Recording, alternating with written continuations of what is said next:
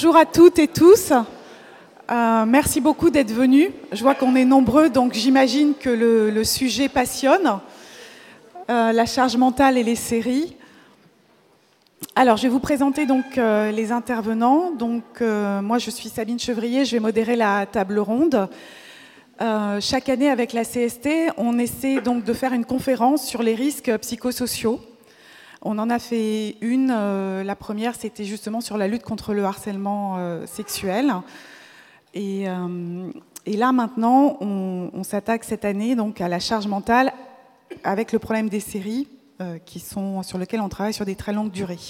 Les intervenants, donc on commence par Didier Carton du CCHSCT Film et Gagna Tabourga du CCHSCT Audiovisuel, donc pour les séries.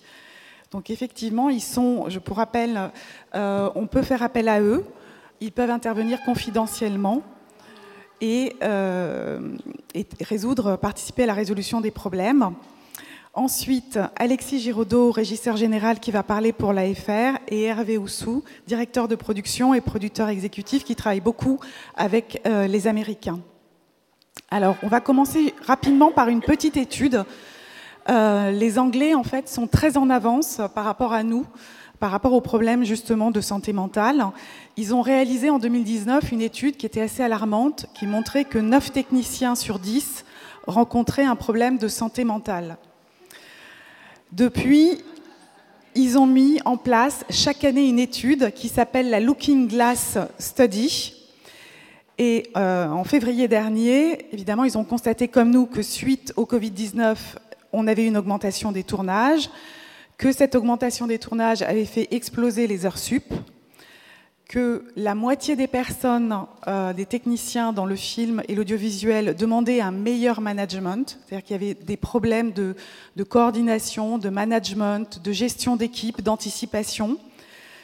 Euh, notamment, ils ont constaté que comme il y a une forte demande, il y a des professionnels également qui montent très rapidement.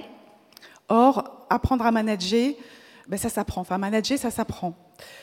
57% euh, ont été confrontés à des comportements inacceptables. Alors ça peut être, euh, ça va de votre chef de poste qui vous crie dessus, euh, à la discrimination homme-femme, du racisme, du harcèlement moral, du harcèlement sexuel, ou ce qu'ils appellent du bullying, c'est-à-dire quelqu'un qui devient dans une équipe un peu le souffre-douleur. Et 65% ont envisagé de quitter la profession pour des raisons de charge mentale dans l'année. Et ça, ça les inquiète beaucoup, les Anglais, parce qu'ils ont des problèmes de recrutement.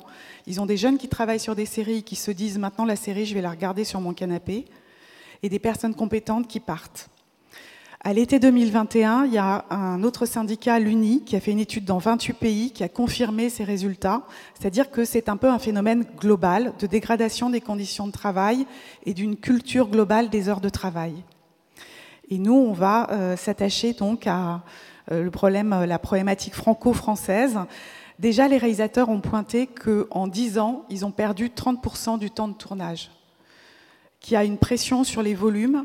Il faut produire de plus en plus de volumes et produire de plus en plus vite. Et je vais laisser la parole euh, maintenant à Didier Carton et Gagna qui vont mettre des mots sur ces phénomènes, parce que déjà, mal nommer les choses, c'est ajouter du malheur au monde, comme disait Camus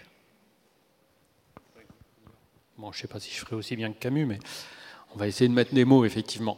Alors, tu, as cité, et on parle très régulièrement, on emploie des mots euh, un peu, un, peu, un peu fourre-tout. On parle de burn-out, on parle de harcèlement. On parle, bon, là, on va parler de charge mentale.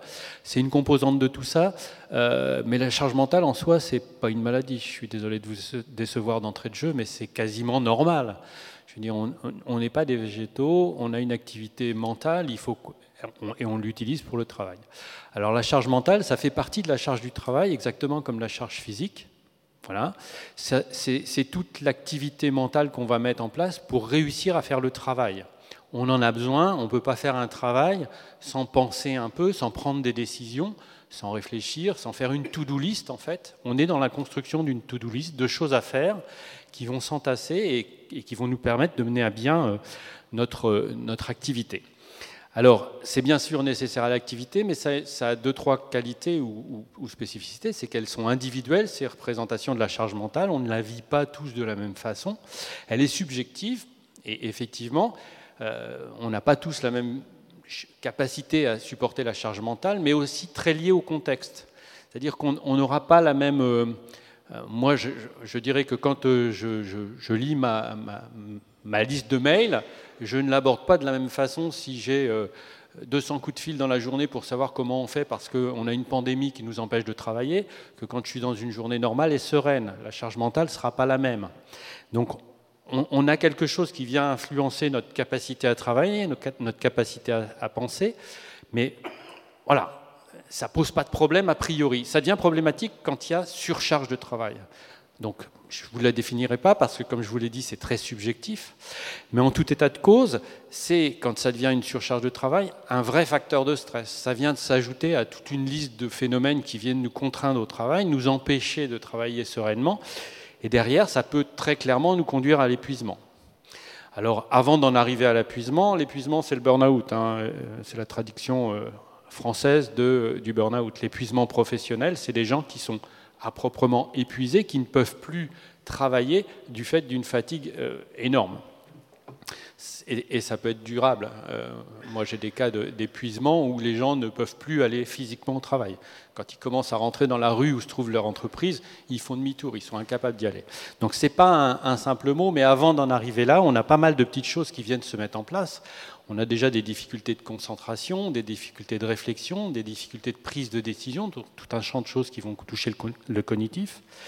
On est en perte de confiance, on se fatigue. On a des troubles de l'humeur. C'est clair que quelqu'un qui est sans cesse dérangé, qui est obligé de penser à mille choses pour pouvoir mener à bien ce qu'il a à faire, il va peut-être avoir tendance à être un peu grognon. C'est des choses qui peuvent arriver. Et puis, je pense que je vous apprends rien, mais ça peut avoir un retentissement sur votre vie privée. Euh, je veux dire, le travail ne s'arrête pas à la fermeture du poste, mais euh, si la charge mentale est forte au travail, vous allez l'emmener à la maison. Et sur une durée un peu longue, longue ça, risque d'être un petit peu délétère. Et puis, bien sûr, la fin, c'est le burn-out, voire même il y en a qui se suicident. Perdre sa vie pour la gagner, c'est quelque chose qui traverse le monde du travail depuis quelque temps. Ça peut peut-être vous paraître bizarre, mais euh, c'est arrivé, vous en avez tous entendu parler. Alors il y a des causes à tout ça, hein, euh, qu'on identifie euh, plus ou moins clairement, mais déjà la difficulté, la, complexité de la tâche. On va réquisitionner des moyens intellectuels plus ou moins denses quand on a une tâche difficile, beaucoup plus que quand on a une tâche assez simple. Et puis quand on est perturbé, quand on a du multitâche à faire, c'est aussi un problème. Dans nombre de nos métiers, et en particulier ceux qui, ceux qui sont particulièrement touchés par la surcharge, ils ont à gérer dans une journée une palette incroyable de, de tâches qui vont surimprimer les unes sur les autres, qui vont empêcher de faire la précédente correctement, et on s'aperçoit en fin de journée qu'on n'avait pas fait ce pourquoi on était là ce matin. Donc ça, ça vient mettre un petit peu le bazar dans nos organisations et ça a un poids sur chacun d'entre nous. Il y a la pression temporelle. Effectivement, si vous êtes dans un, dans, un, projet qui est très tendu, où vous, avez, vous cumulez les, emplois ou, les, tâches, là aussi, ça vient, ça vient poser un problème. L'enjeu aussi, en tout cas la perception des enjeux. Euh, je dirais que pour, pour essayer d'imager, ceux qui s'en foutent s'en sortent mieux. Voilà, je veux dire, les gens qui sont assez peu investis n'ont assez peu de charge mentale. Ce n'est pas le remède, mais ça existe, euh, on, le constate. Mais quand on est investi, quand on a une, perception surdimensionnée de l'enjeu, eh bien, ça peut devenir très dur à porter. Les déséquilibres entre la mission qu'on a à remplir, l'objectif qu'on a à atteindre et les moyens dont on dispose. Alors les moyens ou les ressources, ça peut être euh, bien sûr du budget, ça peut être du temps, ça peut être euh, des ressources humaines pour pouvoir faire le boulot. Quand, euh, quand l'objectif est, très haut et qu'on a très peu de moyens, il bah, va falloir compenser, va falloir pallier. Et celui qui a le poste, eh ben, il va ramer. Et en termes de surcharge mentale, je pense que vous en êtes tous conscients, ça devient compliqué. L'ambiance joue un rôle plus facile de travailler dans une bonne ambiance que dans une mauvaise ambiance. Quand il faut ramer à contre-courant, euh, c'est tout de suite plus compliqué à gérer. Euh, et puis je vais parler de reconnaissance. Alors euh, la reconnaissance, c'est bien sûr les sous, notamment. C'est aussi une reconnaissance plus informelle que ça. Mais je vais rester sur les sous, si vous voulez bien, parce que ça peut être aussi un piège conceptuel, et pas que conceptuel, très, très, très, très matériel. Parce que parfois, sous prétexte qu'on gagne de l'argent, on peut être amené à accepter de voir monter sa surcharge de travail. Et euh, si euh, la, solution, ce serait par exemple de raccourcir des journées de travail, je prends cet exemple-là euh, qui, est assez facile à, comprendre, hein. une journée trop longue, c'est fatigant, et, cumulé sur un temps certain, c'est encore plus fatigant. Donc une, une de recette, ce serait de pouvoir abaisser la durée de travail, allonger la durée du projet, et ça pourrait aller mieux avec tous les guillemets. Sauf qu'il y a des gens qui ont intérêt à ce que les journées de travail, soient longues. Et donc là aussi, il y a un piège euh, pour les uns comme pour les autres au travers de la reconnaissance. La reconnaissance, c'est bien quand on est reconnu, mais il y a un moment où ça peut être porteur aussi de problèmes. Et puis il y a autre chose qui, est problématique, c'est la prévisibilité du travail. Et ça, je crois qu'aujourd'hui, vous êtes, pleinement confronté à ça. C'est-à-dire qu'on rentre dans des projets et on ne sait pas vraiment où on va. Et ça, ça peut être problématique parce que ça vous amène à préparer euh, le travail alors qu'il est déjà en train de se faire. Et ça, en termes de charge mentale, je pense que ce cumul-là, il, est, compliqué. Donc voilà un petit peu le paysage euh, et, ce que serait la définition de la charge mentale. Donc vous l'avez compris, elle fait partie d'un tout, on ne peut pas s'en départir. Euh, elle fait partie du travail, elle est problématique quand, elle dépasse les limites. Le problème, c'est que les limites sont subjectives mais elles sont quand même très liées à l'organisation, et ça, ne faut pas l'oublier. Donc l'invitation, et on en parlera sans doute un peu plus, plus loin, c'est à réfléchir à nos organisations pour que la charge ne soit pas insupportable. Et je dis la charge mentale parce que c'est votre sujet, mais on peut parler de charge de travail parce que dans le travail, il n'y a pas que la charge mentale. Voilà. On parle des séries? Parle des séries. Un travail implique une charge de travail, mais ça devient problématique quand on a une surcharge. La particularité des séries, euh, ce n'est pas que les séries qui exposent à une surcharge de travail, mais euh, c'est valable pour tous les, projets, les téléfilms, les longs métrages, etc. Euh, mais euh, en revanche, la particularité des séries, euh, c'est qu'elles ont des spécificités qui font que la fatigue s'accumule et ça conduit pour, certains salariés et pour quelques situations de travail à une charge importante et, et, parfois à un épuisement professionnel. Parmi ces spécificités, on a en premier lieu la durée. La durée, les séries, c'est des projets qui s'inscrivent sur des durées importantes, des mois, quelques mois. Si on parle de semaines, ça va être entre en moyenne 25 semaines euh, contre 7 semaines pour un long métrage par exemple ou un mois pour un téléfilm. Donc euh, c'est propice à la fatigue qui s'accumule euh, pendant les mois et c'est propice à une charge de travail importante. le deuxième point, c'est le rendement. En série, en moyenne, on a compté en fait sur les tournages qu'on a visités euh, une moyenne de 3 minutes à 5 minutes par jour. Ça peut aller euh, jusqu'à 8 minutes par jour euh, selon les projets et selon les, plateformes, les avec, lesquelles on travaille. Et euh, ce n'est pas la même chose de tourner une minute par jour que de tourner 8 minutes par jour. Et ça, c'est à titre indicatif. Ce n'est pas tous les projets qui tournent tous les jours 8 minutes par jour. Donc, quand on travaille comme ça, pendant de longs mois. Euh, je donne par exemple l'exemple de comédien. Le comédien qui tourne une minute ou huit minutes, il y a vraiment une vraie différence et une fatigue qui s'installe euh, sur euh, la durée de travail. Ça, ceci est valable pour tous les corps de métier, il n'y a pas que le comédien. Ça, peut fatiguer l'ensemble de l'équipe. Le troisième point, c'est la maturité du projet avec les tournages, par exemple, euh, en série, euh, avec les séries américaines ou, anglo-saxonnes, on est en train de tourner, de chercher du matériel, de louer du matériel, de régler les imprévus, de gérer les imprévus au quotidien. Et on est en préparation pour les parties, euh, les blocs de tournage suivants, ce qui implique un petit manque de préparation pour l'ensemble de l'équipe.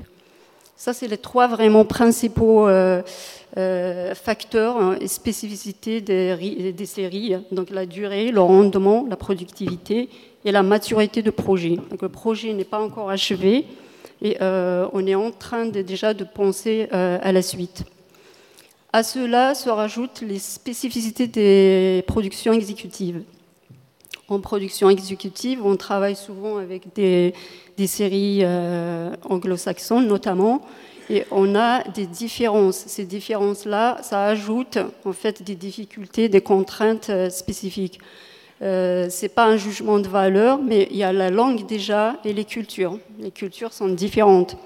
Donc, ce qui, euh, ce qui nécessite un effort d'organisation et beaucoup, euh, un vrai effort supplémentaire au niveau d'organisation, de, coordination entre les équipes, etc.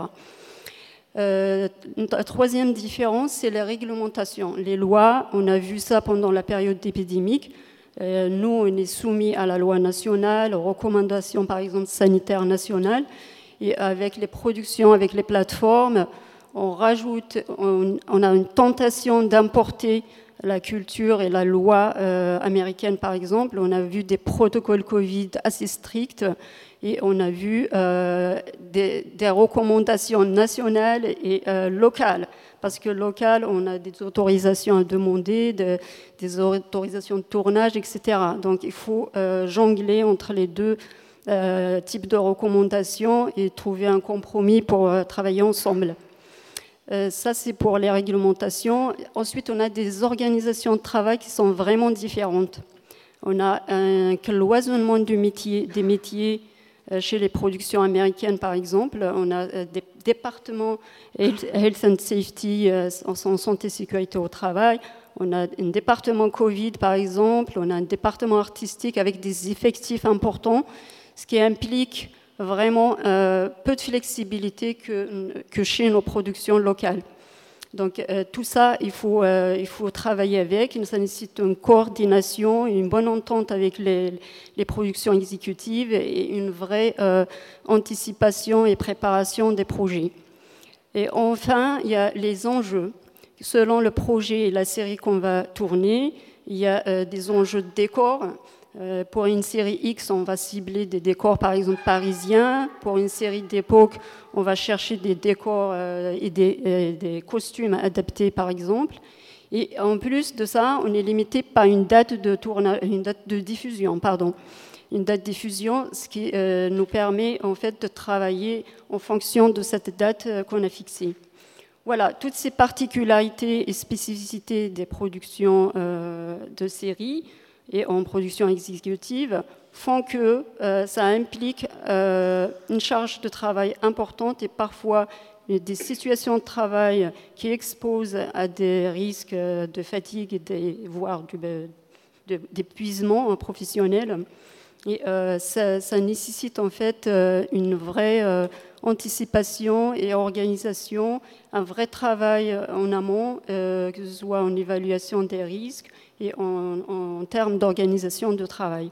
Voilà, pour ce qui, concerne, ce qui concerne les productions américaines, il y a beaucoup d'avantages aussi. et quand je dis différence d'organisation, il y a de vrais avantages aussi pour la production en termes d'évaluation des risques. Il y a des évaluations euh, des risques anticipés, euh, un, beau travail de risk assessment qui a été fait, euh, avec beaucoup de bonnes pratiques aussi. on a vu pour la prévention du harcèlement, il y a un dispositif d'information très très important auprès des salariés. il y a les règlements des plateformes, il y a le règlement intérieur, il y a les, chartes de contrat, il y, a, beaucoup, beaucoup de travail de sensibilisation et de formation aussi.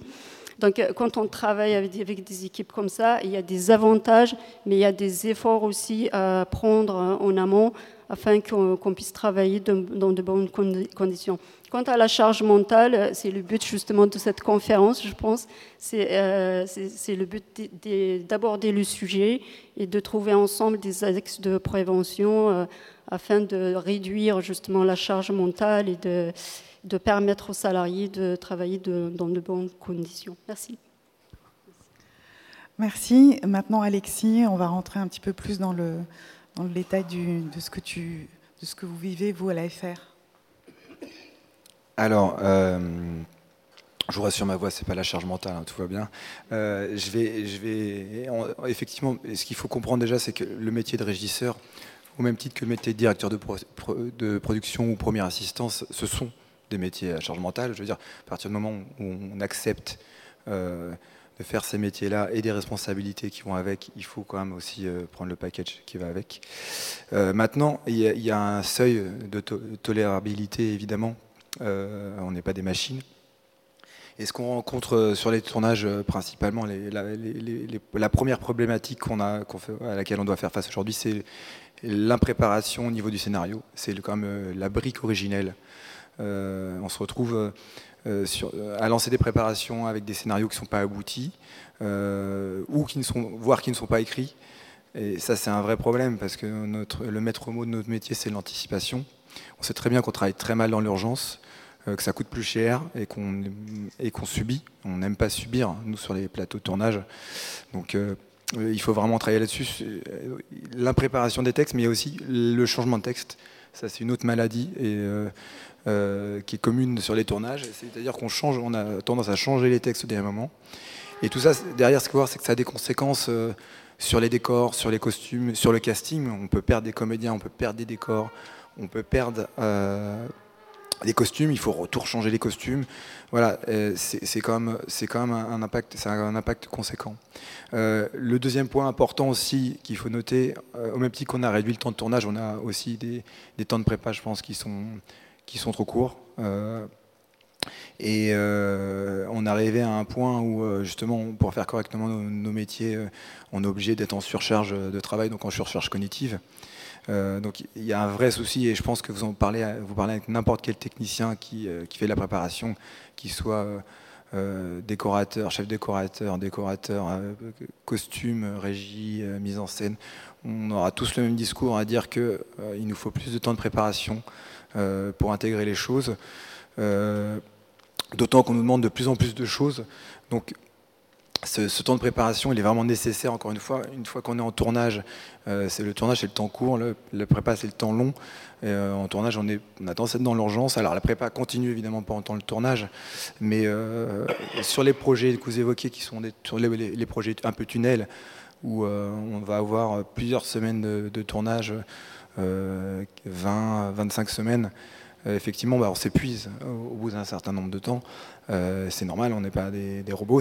Ça arrive aussi que les équipes changent, mais il n'est pas rare que l'équipe régie, par exemple, continue sur, la, sur la longueur pour la continuité, les costumes, pareil, tout ce qui est maquillage, coiffure. Donc voilà, ça c'est vraiment les deux points sur lesquels je voudrais insister. Euh, après, il y, a, d'autres éléments importants, euh, comme la décorrélation, décorrélation entre les moyens et les ambitions. Euh, parce que c'est vrai qu'avoir des ambitions, c'est bien, mais il faut mettre les moyens en face. effectivement, on est des artisans sur les tournages. On arrive à trouver des solutions artisanales et on aime ça. D'ailleurs, je pense que c'est ce qui fait la spécificité du cinéma français, c'est cet artisanat, d'arriver à employer des choses, les sortir de leur contexte, trouver des solutions qui sortent euh, des sentiers battus, et on aime ça, hein. moi j'aime ça en fait. Mais euh, il, faut, y a, certains projets particuliers où il faut, effectivement faut mettre les, moyens en face. Je pense notamment quand il y a des, incidents sur la sécurité, euh, on fait des cascades ou des choses comme ça. c'est vraiment important quand même d'avoir les moyens des ambitions. un autre élément aussi que nous, régisseurs, vraiment, je pense, on subit de plein fouet, c'est l'essor des outils numériques. Euh, maintenant, euh, avec l'ultra-connexion, la surconnexion, les smartphones, il faut être conscient que les, gens euh, imaginent qu'on est censé lire nos messages, nos mails, être joignable H24, 7 jours sur 7. Et je vous assure que c'est pas rare qu'on m'appelle à 23h30, moi, comme régisseur général, pour des choses qui auraient très bien pu être réglées le lendemain. alors, je me permets de le dire maintenant avec humour évidemment. Mais voilà, le dimanche matin, enfin voilà, il y a des choses évidemment, je reste joignable, je leur dis, je le dis toujours. Mon téléphone, il est ouvert hein, vraiment H24. Euh, par moment, euh, c'est le travail. Euh, j'ai un point avec un ventouseur qui m'appelle à 3h du matin. Bon, je lui réponds. Voilà, c'est comme ça. Mais je veux dire, il ne faut pas en abuser parce que c'est vrai que ça, contribue à la surcharge cognitive. Et c'est l'accumulation de toutes ces choses qui font qu'on est aussi, on a des problèmes de, charge mentale. Et puis, le dernier point, je pense aussi, c'est dans la prise de décision. on a des gens qui prennent des décisions, qui ont du mal à prendre des décisions par moment. Euh, et c'est vrai que nous, on, on, empathie. Pour ça, on a, besoin d'avoir des gens euh, qui prennent des décisions claires. Euh, plus, les choses sont, le cadre est clair, plus on peut travailler facilement. Donc, dans la prise de décision, je pense parfois à certains metteurs en scène. c'est vraiment, faut, imaginer que derrière ça nous aide pas en fait, parce que quand on est régisseur, ce qu'on veut évidemment, c'est laisser la liberté à son metteur en scène, mais on est comme, on, tourne dans le monde réel, donc on définit un cadre avec les, avec les institutions publiques auxquelles on doit se conformer, et, et donc c'est quand même important d'arriver à, à, ménager la chèvre le chou, comme on dit, à savoir qu'au réalisateur ait une certaine liberté et les institutions publiques, qu'on respecte le contrat qu'on a passé ensemble. Euh, voilà. Et, en fait, quand on a quelqu'un qui ne sait pas ce qu'il veut, c'est très problématique parce qu'on va se couvrir. Et évidemment, quand on se couvre, on, agrandit ce cadre. Et plus on agrandit ce cadre, et puis plus il faut de moyens pour, pour pouvoir le gérer euh, et qu'on n'a pas forcément. Donc euh, voilà, je pense que c'est les principaux. Euh, les, principaux problèmes qu'on peut noter euh, sur, les, sur le plateau. Et en fait, en travaillant dans l'urgence aussi, il y a, on travaille pas très bien, très honnêtement, euh, au bout d'un moment. il y a une espèce de culpabilisation aussi à se dire, on a l'impression de mal faire son travail. C'est hyper frustrant quand on, est tous des professionnels, on a tous à cœur de bien faire les choses. Et se retrouver dans cette situation-là, c'est vraiment, c'est vraiment compliqué, en fait, professionnellement parlant, je trouve. Euh, voilà, donc après, il y a aussi plein de choses à faire, euh, travailler sur soi, je sais pas, on parlera peut-être des solutions après. Oui, merci beaucoup pour, euh, pour ton témoignage par rapport à cette souffrance au travail que je pense vivent actuellement beaucoup d'équipes. Et donc, Hervé, est-ce que toi, tu pourrais nous dire comment toi, tu fais face justement à, toutes, ces, problématiques Quelle est ton, ton, expérience? Euh, bonjour. Euh, c'est peut-être pas forcément mon expérience qui est la plus représentative parce que je travaille principalement pour des projets anglo-saxons. Euh, néanmoins, évidemment, et plus particulièrement Netflix. en tout cas, l'année dernière, j'ai fait trois films assez importants pour eux, où effectivement, il y, a des, grosses charges de travail, ça, ça va de soi, mais d'une part, euh, je ne peux pas parler pour l'ensemble des plateformes, mais Netflix met en place beaucoup d'outils et sont très à l'écoute et, honnêtement euh, sont très vigilants sur, euh, sur toutes ces problématiques de surcharge, de, harcèlement, etc. Je, pense qu'ils sont très en pointe là-dessus et donc ça ne veut pas dire que les choses ne sont pas compliquées, mais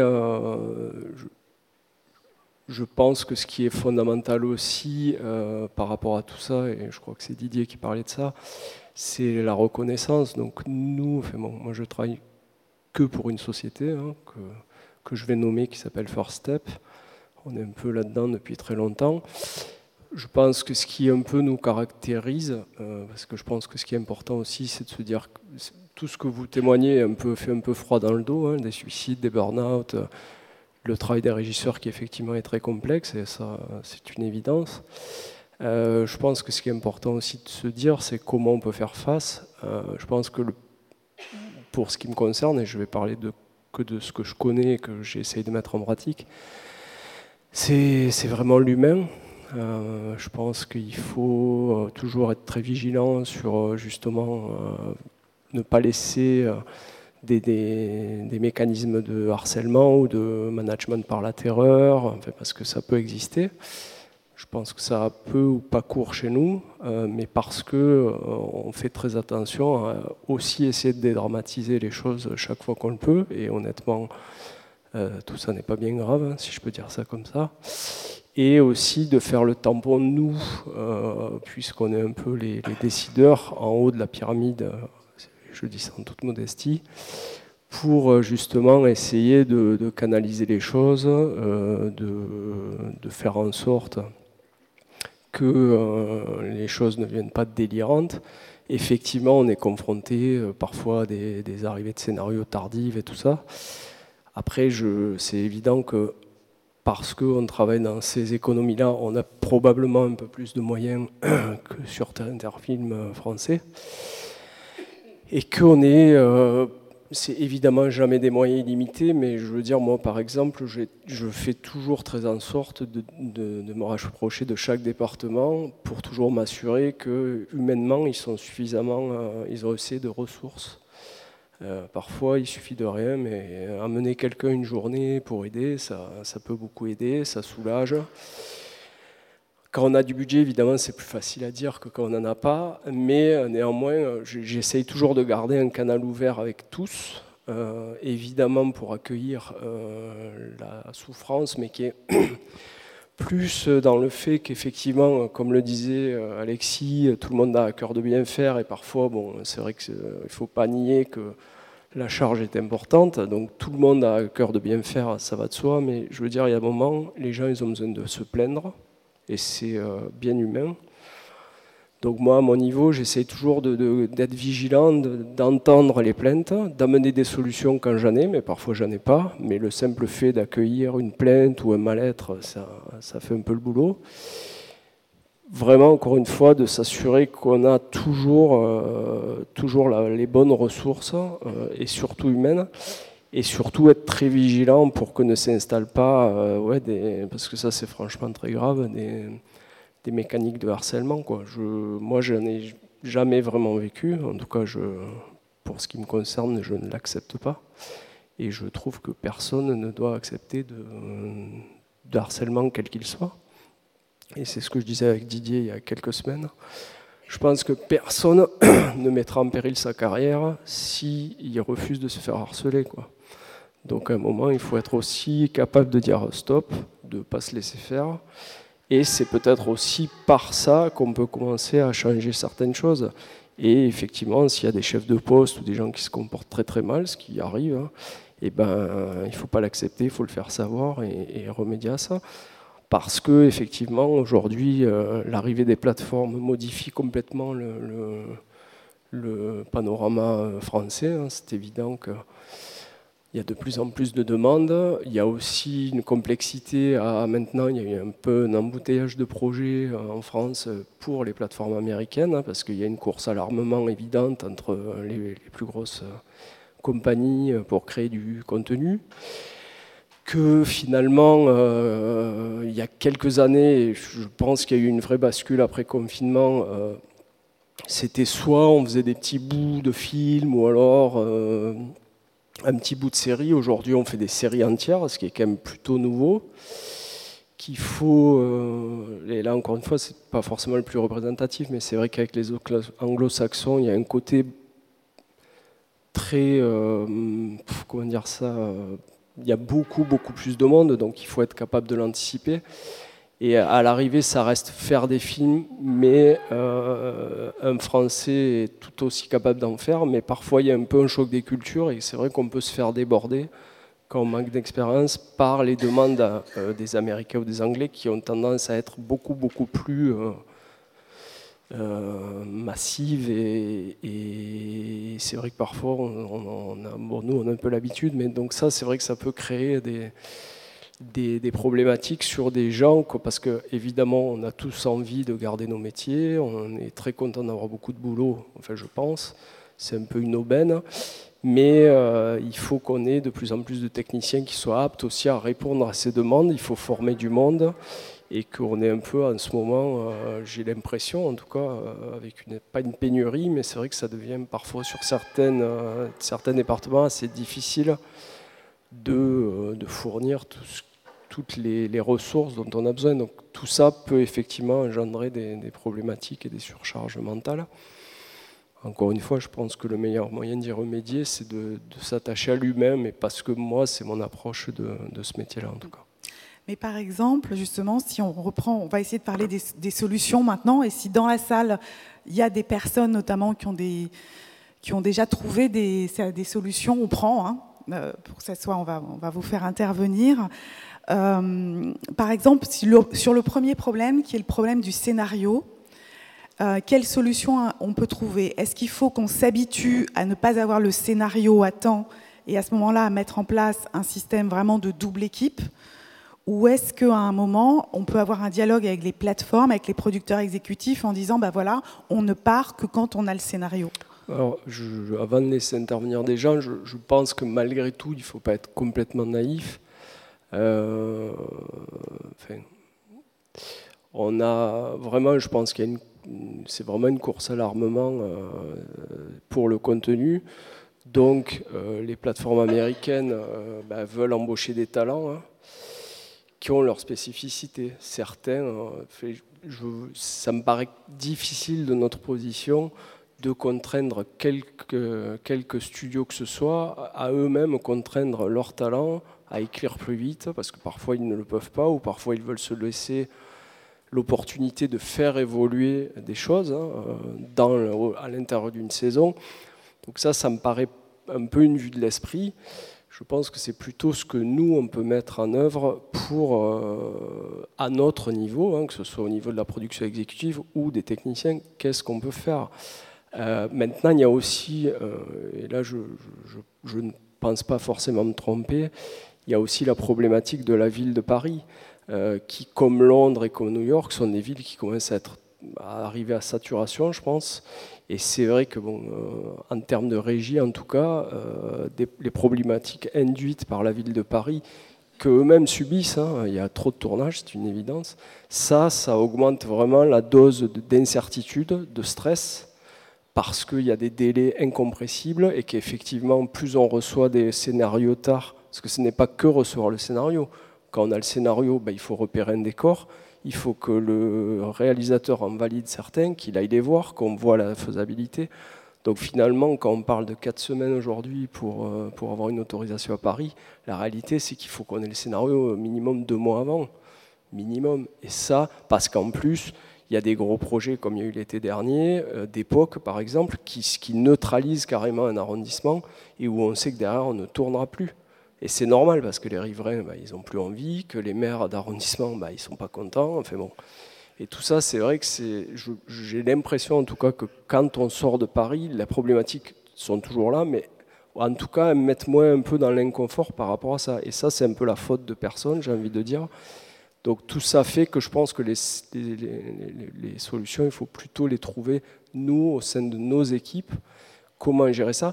Et encore une fois, je pense, et je laisserai la parole, pardon, mais je pense que quels que soient les chefs, euh, je, peux m'inclure comme chef, mais quel qu'il soit, costumier, régisseur général, tout ça, il faut de la bienveillance envers ses équipes. Je pense que c'est ça aussi qui est fondamental, parce qu'un chef qui encaisse, alors c'est difficile, hein, mais c'est aussi pour ça qu'il est chef, qui est capable d'encaisser un peu et de filtrer son stress et, de, diffuser de la bienveillance dans ses équipes, ça, pousse aussi les gens à être plus réactifs, prendre plus de décisions parce qu'ils ne sont pas dans une peur de mal faire ou de se faire allumer parce qu'ils auront fait une connerie, parce que des, fautes, on en fait tous, parce que la cadence est, bien, est très élevée. Pour moi, c'est sur ça qu'il faut mettre l'accent, mais évidemment, je ne prétends pas avoir les solutions à tout. Non, je, voulais, rajouter une chose sur, euh, Paris. Euh, en effet, oui, je peux témoigner que c'est compliqué. Euh, après, c'est en train de se mettre en place. nous, notre métier, c'est quand on a un cadre, s'adapter à ce cadre. Euh, voilà. Après, il faut aussi que les producteurs l'entendent, euh, parce qu'on disait ouais, mais moi j'ai tourné comme ça il y a quelques années. Là, il n'y a plus de loge, par exemple. Bon, bah, il faut l'entendre. Euh, la ville de Paris l'a demandé. il y a des enjeux écologiques, il y a des enjeux de santé publique, il y a, plein d'enjeux derrière. Mais le problème, c'est que voilà, il faut qu'on soit nous soutenus aussi opérationnels derrière par notre production. Il faut qu'ils arrivent à l'entendre. Euh, qu'on ne peut plus faire les choses de la même manière. Et c'est ça qui rajoute une, charge mentale aussi euh, importante aux régisseurs et régisseuses qui tournent à Paris euh, en ce moment. Et, ça occasionne, il faut, être conscient que ça occasionne aussi des tensions dans les villes périphériques, parce qu'évidemment, les tournages se reportent dans les villes périphériques, et, les villes ne sont pas forcément dimensionnées, les services ne sont pas dimensionnés des mairies pour recevoir autant de demandes de tournage. Donc c'est vrai que cette arrivée des plateformes aussi a, fait qu'il y, a eu un afflux de tournage. Et, même au-delà des questions d'autorisation, euh, nous, techniciens, on a des problèmes aussi, et, en prod évidemment, pour trouver du matériel, pour embaucher des gens. Euh, moi, j'ai jamais autant euh, fait travailler de jeunes sortis d'école. C'est très bien. Parfois, j'ai une très bonne pioche, parfois d'autres. ils peuvent se tromper aussi dans leur parcours. Mais ça, ça, rajoute aussi euh, pas mal de choses, pas mal de problématiques. Il y a un point que j'ai quand même oublié d'évoquer, que j'aimerais quand même évoquer sur la question de la charge mentale, c'est aussi quand même la gestion des personnes toxiques sur les tournages, parce qu'il y a des personnes toxiques. Alors, il y a eu un travail qui a été fait sur le harcèlement, en effet, et qui vraiment, je trouve, commence à porter ses fruits. Mais moi, j'aimerais aussi que, euh, et je ne parle pas forcément que de comédiens ou de réalisateurs, ça peut aussi être des techniciens, mais des gens qui sont identifiés dans la profession comme toxiques, euh, peut-être qu'on les mette un petit peu de côté pour qu'ils puissent réfléchir quelque temps mmh. euh, et qu'on arrête de les faire travailler en sachant mmh. qu'ils sont toxiques.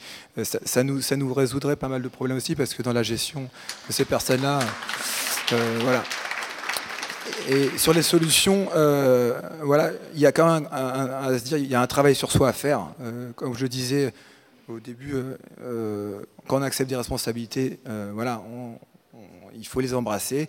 Il faut avant tout travailler sur soi. Et je pense que je suis d'accord avec toi. Il faut vraiment aussi communiquer à l'intérieur de son équipe, filtrer en tant que chef de poste, c'est hyper important parce que si on filtre pas toute l'équipe une équipe a besoin d'un capitaine euh, et, toute l'équipe va véhiculer du stress. Euh, donc ça, c'est hyper important de travailler sur soi, de se maîtriser et, apprendre à dire non aussi. Je pense qu'il faut que nous, on arrive à apprendre à dire non par moment quand, quand vraiment c'est pas possible et arrêter de faire des petits miracles parce que les petits miracles deviennent la norme et, c'est se tirer un peu une balle dans le pied et puis et puis c'est remettre du lien aussi euh, entre les équipes. C'est important, la communication aussi, se soucier aussi euh, de travail de l'autre. Euh, qu'est-ce que mon, métier a quelle incidence sur le travail de mon collègue et inversement, ça nous aiderait beaucoup. Et parfois, je trouve que ça se perd un petit peu, ça, malheureusement. Merci. Merci beaucoup. C'est vrai qu'on a fait aussi euh, cette conférence pour aussi qu'il y ait une libération de la parole, qu'on puisse mettre des mots sur ce qu'on vit, parce que c'est très important. On va notamment vous passer maintenant la, la parole. les pistes, il faut qu'on trouve des solutions ensemble, qu'on remette du lien, euh, qu'on apprenne à dire non, peut-être qu'on crée des formations au management. Euh, voilà. maintenant, ça va être à votre tour aussi, de, si vous voulez... Bonjour. Euh, pour parler des solutions, moi, je, me disais, il y a deux choses en fait. J'ai deux, choses que j'aimerais aborder. Euh, dans les entreprises, on va dire classiques, euh, dans lesquelles il y a des salariés imposés, ça arrive régulièrement et de plus en plus, qui est la possibilité d'avoir des psychologues d'entreprise. Est-ce que, à l'échelle de nos tournages, à un moment donné, il ne serait pas intéressant qu'on ait la possibilité, tout comme on a des infirmiers en période de Covid qui sont présents parfois tous les jours, je ne parle pas de forcément quelqu'un qui serait là tous les jours, mais je sais qui passerait peut-être une fois par semaine en disant je suis à disposition, peut-être même envoyer un mail. Est-ce que tout va bien Si ça ne va pas, c'est des choses comme ça, mais ça peut aussi inciter certains à parler qui, qui vont garder tout ça pendant tout le tournage et, et qui vont craquer au bout d'un moment, évidemment. Voilà avoir des professionnels, parce que c'est bien d'avoir des référents. Euh, personnellement, j'ai été formée au harcèlement, par exemple, extrêmement intéressant, mais il y a un moment donné où ce n'est pas non plus mon métier d'origine. Je peux faire mon maximum, j'ai aussi mon métier à côté et ma charge mentale, donc je ferai mon maximum en tant que référent harcèlement, etc. Cependant, il y a un moment donné où c'est aussi un métier, et que je pense que ça peut être quelque chose d'intéressant à essayer de mettre en place, en tout cas d'avoir des professionnels de la santé mentale qui sont là, en tout cas, pour, être à l'écoute. Ça, c'était la, première chose. La deuxième chose, c'est pour parler convention collective, parce que effectivement, le, métier a énormément évolué. On l'a dit, l'avènement des plateformes, etc. On a eu des conventions collectives cinéma, des conventions collectives télé, qui correspondent à des, des, buts, en tout cas, euh, nous un petit peu différents. Est-ce que les plateformes ne sont pas aussi sur un autre format, justement? On va être plutôt sur un un, produit fini de qualité cinéma, mais avec euh, un rendement euh, qui est plus proche de, la télévision. Est-ce qu'à un moment donné, ce qu'il n'y a pas une convention collective qui devrait exister pour ça? Voilà, et qui peut-être permettrait d'aménager un peu plus euh, aisément les temps de travail, etc.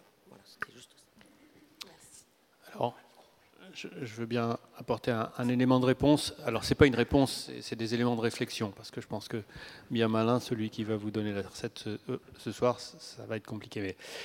Donc, sur les psychologues, déjà, il y a des choses qui existent. Alors, il y a certaines plateformes qui vous offrent des lignes où vous pouvez appeler et effectivement donner l'alerte. Et, croyez-moi, enfin, j'aurais tendance à penser que c'est traité avec sérieux. C'est-à-dire que euh, vous n'en avez peut-être pas confiance, mais. Euh, L'organisation euh, de la sécurité au travail ailleurs dans le monde est assez différente de la nôtre. Nous, on a un dispositif qui s'appelle la sécurité sociale, qui s'occupe pas trop de savoir dans quelles conditions vous avez été blessé pour vous dédommager. Alors que, euh, notamment dans les pays anglo-saxons, ils ont un système d'assurance qui est un système d'assurance classique, je dirais, comme vous, euh, vous êtes assuré. Et, l'assureur, il a tendance à poser la question au moment de payer, est-ce que vous avez bien fait ce qu'il fallait quand même pour essayer de garantir un peu la sécurité des salariés Et s'il est établi que ben non, alors euh, l'assureur va se défausser et, l'entreprise aura du mal à, être assurée pour ce risque-là. Donc il y a des dispositifs qui sont mis en place et effectivement, si vous appelez une ligne d'écoute, euh, vous serez écouté. Euh, sachez aussi que au niveau de la profession en France, Audience porte une ligne d'écoute. Alors certes, elle est orientée à harcèlement sexuel, mais étendons le cercle, appelez-les, vous verrez, je pense qu'ils vous, vous raconteront pas au nez. Et donc il y a une partie juridique et il y a une partie euh, psychologique. Ceci étant, il y a une limite à l'exercice. C'est-à-dire que si tous les gens euh, qui ont une activité physique lourde doivent avoir un kiné à la sortie du boulot pour les remettre en état, c'est pas très bon. Euh, nous, ce qui nous intéresse, c'est pas qu'on vous soigne, c'est que vous ne tombiez pas malade. Donc c'est ça l'enjeu. Alors je veux bien, mettons en place des psys, ça ne me gêne pas. J'ai peur derrière, si vous voulez, conceptuellement, qu'on se contente de ça. Voilà. C'est qu'on est des secouristes. Et puis quand vous avez mal, on vous plâtre, on vous renvoie. Non, c'est pas ça l'enjeu. L'enjeu, c'est comment est-ce que en plus, on n'est pas tous faits pareil, hein. on ne résiste pas tous de la même façon. Donc, comment est-ce qu'on évite que nos, notre travail soit un lieu de souffrance, mais plutôt un lieu d'épanouissement? Je pense que ça, ça me semblerait être une bonne démarche. Alors, c'est une réflexion un peu globale, mais bon. Je ne veux pas vous doucher froid sur la convention collective. Vous savez que l'État a tendance à vouloir regrouper les branches et pas les multiplier. Donc ça, joker, c'est pas moi qui déciderai, et, là aussi.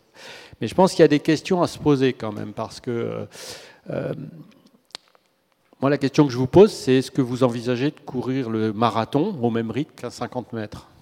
Ça, c'est une vraie problématique. On, a l'habitude de parler de nos métiers, et ça a été dit, hein, je crois qu'Alexis, tu as employé le mot, on parle d'artisanat. Ah, c'est bien beau, ok, on fait de l'art. Mais euh, est-ce que c'est de l'artisanat ou est-ce que c'est un peu de l'industrie? Est-ce qu'on organise euh, la même chose euh, quand on a une usine Ikea et quand on est un ébéniste? Je ne suis pas certain. Donc je pense qu'on a intérêt à penser à nos organisations. Alors c'est peut-être plus complexe que, que, le psy, et c'est pour ça que c'est intéressant d'avoir des psys, parce que c'est peut-être à notre portée tout de suite. Mais je pense qu'on a vraiment intérêt à, à penser à comment est-ce que notre travail s'organise, quelles ressources sont mises en place, y compris en matière de management. Comment est-ce que les, managers, on leur rend le travail faisable? Parce qu'eux aussi ont besoin de ressources. C'est bien, je suis d'accord, il faut qu'il... Je veux dire, le manager, dans nos métiers, il n'est pas arrivé manager du jour au lendemain, il a engrangé de l'expérience, il a, voilà. on peut penser qu'il a des compétences et des capacités de rétention qui lui permettent d'éviter de renvoyer son stress aux collègues. Mais n'empêche qu'il faut quand même qu'il ait deux, trois moyens. On parlait tout à l'heure avec euh, l'une d'entre vous, la création de postes de coordination en intermédiaire. C'est pas inintéressant, ça permet de décharger sans aucun doute euh, les, certains managers de, tâches qui sont plus administratives que vraiment de leur cœur de métier. Ça permet aussi de créer du renfort. Donc, voilà, il faut penser sans doute nos organisations. Moi, je pense que pour moi, je ne suis pas les séries, donc je suis sans doute le moins bien placé pour en parler. C'est moi qui parle le plus, je suis désolé, mais je suis bavard. Mais euh, quand moi j'interviewe des gens qui sortent d'un tournage de cinéma qui a été un peu long, ils se disent assez rapidement épuisés. J'imagine ce que c'est quand ça dure euh, quatre fois, cinq fois la durée d'un long métrage. Donc là, il y a vraiment un enjeu, je pense, et une réflexion à conduire. Comment est-ce qu'on aborde ce travail-là pour que ce soit industriel?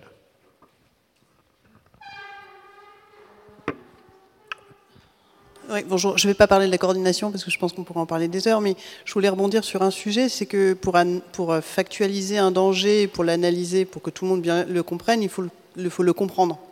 Et ce que font les plateformes américaines, avant qu'on travaille, c'est qu'ils nous envoient des films. Alors, ok, c'est un peu euh, rébarbatif, mais ils nous envoient des petits films extrêmement bien expliqués. On est obligé de les regarder, parce que c'est envoyé par mail, et si on les regarde pas en entier, on est rappelé, rappelé, rappelé, rappelé, rappelé. Et c'est qu'est-ce que le harcèlement? Oui, non, ça oui, ça non, ça oui, ça non. Alors on va pas parler que du harcèlement, mais ne serait-ce que ça, c'est quelque chose qui nous nous permet de dire ce comportement-là, je l'ai vu, c'est du harcèlement. Parce que quand on n'a pas cette notion-là, quand on n'a pas l'analyse du danger, quand on va voir son manager en disant il m'a mal parlé, on va s'entendre dire oh ça va, on est fatigué, c'est pas grave. Quand on a vu d'abord et que tout le monde, toute l'équipe, quel qu'il soit, a vu le même film parce qu'il est obligé, quand on est dire ah Imed dit ça, moi j'ai appris des choses. Hein. Je, plaisante sur les petits films Apple, n'empêche que j'ai appris des choses sur leurs petits films. Euh, je ne soupçonnais pas que c'était du harcèlement. Les Américains ont peut-être une notion du harcèlement un peu plus large que la nôtre, et peut-être tant mieux. N'empêche que euh, on, peut mieux en parler et mieux en discuter sans avoir l'impression de se plaindre parce qu'on a appris que c'était du harcèlement. Et donc ça, c'est des choses, je ne sais pas, je, je, suis désolée, je ne travaille pas avec euh, des, tournages français, je ne sais pas si ça se fait, j'en ai pas l'impression, et c'est quand même plus facile de, factualiser ce qui vient de se passer euh, grâce à l'information qu'on a eue au départ et que tout le monde a signé. C'est-à-dire qu'à partir du moment où tout le monde a été obligé de regarder ça et on a signé, on, est, on se promet de ne pas faire ça. Et les Américains plaisantent pas avec ça, vraiment pas. Mais est-ce que justement tu peux nous expliquer, puisque tu as cette expérience-là à l'étranger, de, de, la mise en place justement par rapport au management de postes de coordination que nous, on n'a pas forcément. Euh, je vais essayer de faire vite. Je vais essayer de faire vite parce que c'est assez long. Mm. En fait, effectivement, sur les tournages anglo-saxons, on a pris l'habitude. C'est assez nouveau aussi. Hein, c'est pas non plus euh, foufou, mais on a pris l'habitude d'avoir sur chaque poste un poste de coordination. Donc il y a de la coordination sur un peu tout. Je peux vous parler de la coordination euh, régie location. Je suis désolée, je peux parler que celle-là, même si on, on s'entend bien et qu'on discute beaucoup de nos postes parce que c'est important. En tout cas, ça permet, si on en est à la charge de travail et à la charge mentale, de réduire de façon systématique la charge de travail de toute une équipe sur un seul poste. C'est-à-dire que c'est une personne qui, euh, là je vais parler régie location, hein, mais vous pouvez le décliner, euh, en dessous du régisseur général, ça lui permet lui de se concentrer par exemple sur son budget et d'en passer une partie à la coordinatrice, excusez-moi c'est surtout des filles, au coordinateur euh, pour euh, suivre les bons de commande, par exemple, et ça lui permet d'avoir l'esprit un peu léger. Qu'un bon de commande arrive, il aurait l'alerte tout de suite de savoir si sur le budget ça rentre ou ça rentre pas. Ça lui permet de suivre son CR un peu plus facilement. Euh, les adjoints qui, eux, vont faire la, la, convention, parce que ça reste quand même de l'heure, ils leur filent immédiatement. Donc ils l'ont fait. Les coordinateurs vont corriger, envoyer tout en signature, faire le bon de commande, tout réserver. L'adjoint et son équipe arrivent sur le tournage, ils savent que tout est signé, que tout est payé, que euh, voilà, ils n'ont pas à se préoccuper de ça, de savoir la veille, ah merde, j'ai oublié d'appeler machin. Non, le coordinateur l'a fait. Et en retour, c'est tout ce qui est facturation. Donc la compta est aussi libérée de plein de choses. On n'a pas besoin de rappeler l'équipe pour savoir si les facturations, si tout est suivi. Le budget est suivi, les facturations suivent, les bons de commande aussi, et tout est envoyé à la production. Donc en termes de, que ce soit le directeur de production, euh, la comptabilité euh, et le, chef d'équipe et toute l'équipe derrière, moi j'ai entendu des gens de mon équipe euh, me dire à la fin merci de tout ce que tu as fait pour nous. je, n'ai fait que ce, que je pense c'est mon métier, mais en tout cas ça décharge de toute une charge mentale est-ce que j'ai fait ça, est-ce que j'ai pas fait ça? À partir du moment où ils ont donné à la coordination, ils sont libérés, ils ne peuvent faire que, enfin ils ne font que leur métier. Et ça, en termes de charge de travail, je trouve que c'est essentiel de payer une personne de plus qui soit pivot de cette équipe et qui, en plus, nous, on communique entre nous. Donc la communication, on parlait de communication inter-équipe, enfin, elle se fait de fait entre, entre coordinateurs, donc ça va à une vitesse euh, incroyable, on est des pipelettes. Et donc l'information passant, la communication se fait. Moi, je vais vous dire, euh, franchement, j'étais sur le Franklin. C'est une série qui était longue, qui était compliquée, qui était, on était très nombreux. Ça s'est très bien passé. Voilà, ça s'est très bien passé sur plein, plein de choses et on était il y a des coordinateurs dans toutes les équipes. je ne dis pas que c'est grâce à nous que ça s'est bien passé. On fait partie de ce petit maillon qui fait que ça s'est très bien passé en termes de, cohésion, de, de, communication et surtout d'allègement de charge de, charge de travail. D'accord. Parce que c'est vrai que je pense que là, nous, ce qu'on vit actuellement, je sais que là, il y en a beaucoup qui vont aller à la keynote, justement, Netflix, qui est juste après. Euh, je pense qu'effectivement, on vit cette mutation de l'art à l'industrie et que peut-être il faut qu'on mette en place donc des, process, des formations pour euh, bah, justement peut-être euh, se dire, voilà, il faut qu'on produise en volume rapidement, qu'on on renonce à certaines exigences, à certaines qualités. Ben non, on travaille pas, peut-être pas pour le cinéma, on travaille pour une série qui va être visionnée sur un, sur un iPhone. Voilà, je vais conclure, mais on peut, pour ceux qui veulent, on peut continuer peut-être un, petit peu. La conclusion qui était un petit peu d'actualité, c'était ne mettons pas à genoux ceux qui tiennent les fictions debout. Euh, et surtout, parce que je pense que cette conférence est juste le début. Hein, comme on avait fait la conférence, merci beaucoup Baptiste, par rapport au harcèlement, euh, la lutte contre le harcèlement sexuel, c'est de parler, de ne pas rester isolé, de parler à vos collègues, à votre famille, à vos proches, de ne pas rester avec une souffrance au travail. parce que le, voilà, le burn-out ou la dépression, c'est un entonnoir. Vous pouvez appeler le CCHSCT, appeler vos référents, mais surtout ne restez pas seul, ne restez pas isolé.